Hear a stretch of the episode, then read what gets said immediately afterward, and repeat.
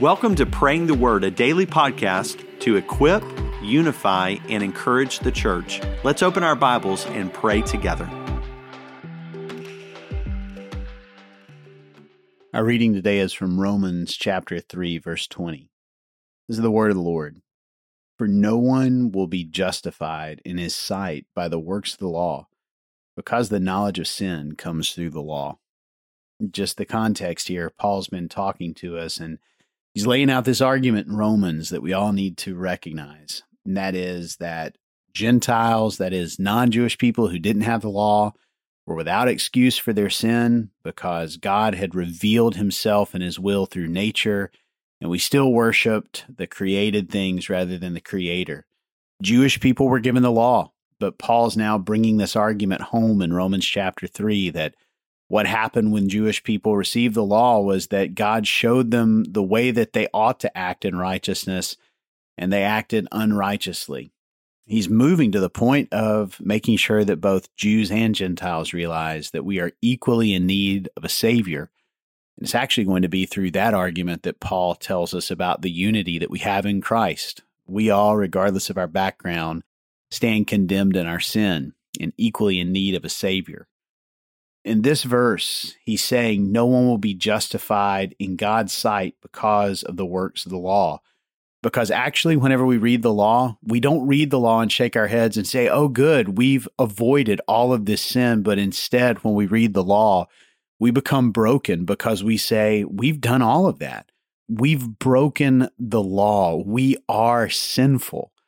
So the law shows us what God desires, and we have failed to live up to it. This is preparing our hearts to see the glory that God has revealed in Christ. As we pray, let's pray just a simple prayer, a prayer of confession that leads us to a prayer of thanksgiving for God's grace in Jesus. Father, protect our hearts against the foolish claim that we are somehow deserving of grace and deserving of the righteousness that you give us. If we deserved it, that would mean that we've earned it. But Father, as we come to your word, as we read all of your word, and we read the law in particular, what should stun us about this and does stun us about this is that the law calls out our attention to our sin. We're sinful people. And when we read your word and we read your desires and we read about your righteousness and your holiness, we have no option but to say, Oh God, we've fallen so far short. And so we see Paul's argument here that what's actually come through the law is the knowledge of sin. And we confess that this isn't a problem with the law, it's a problem with us. We're sinners, it's who we are. But you have not left us alone. You have sent Christ Christ, who not only shows us our sin, but takes our sin upon himself and pays for our sin on the cross and reconciles us to you, Father.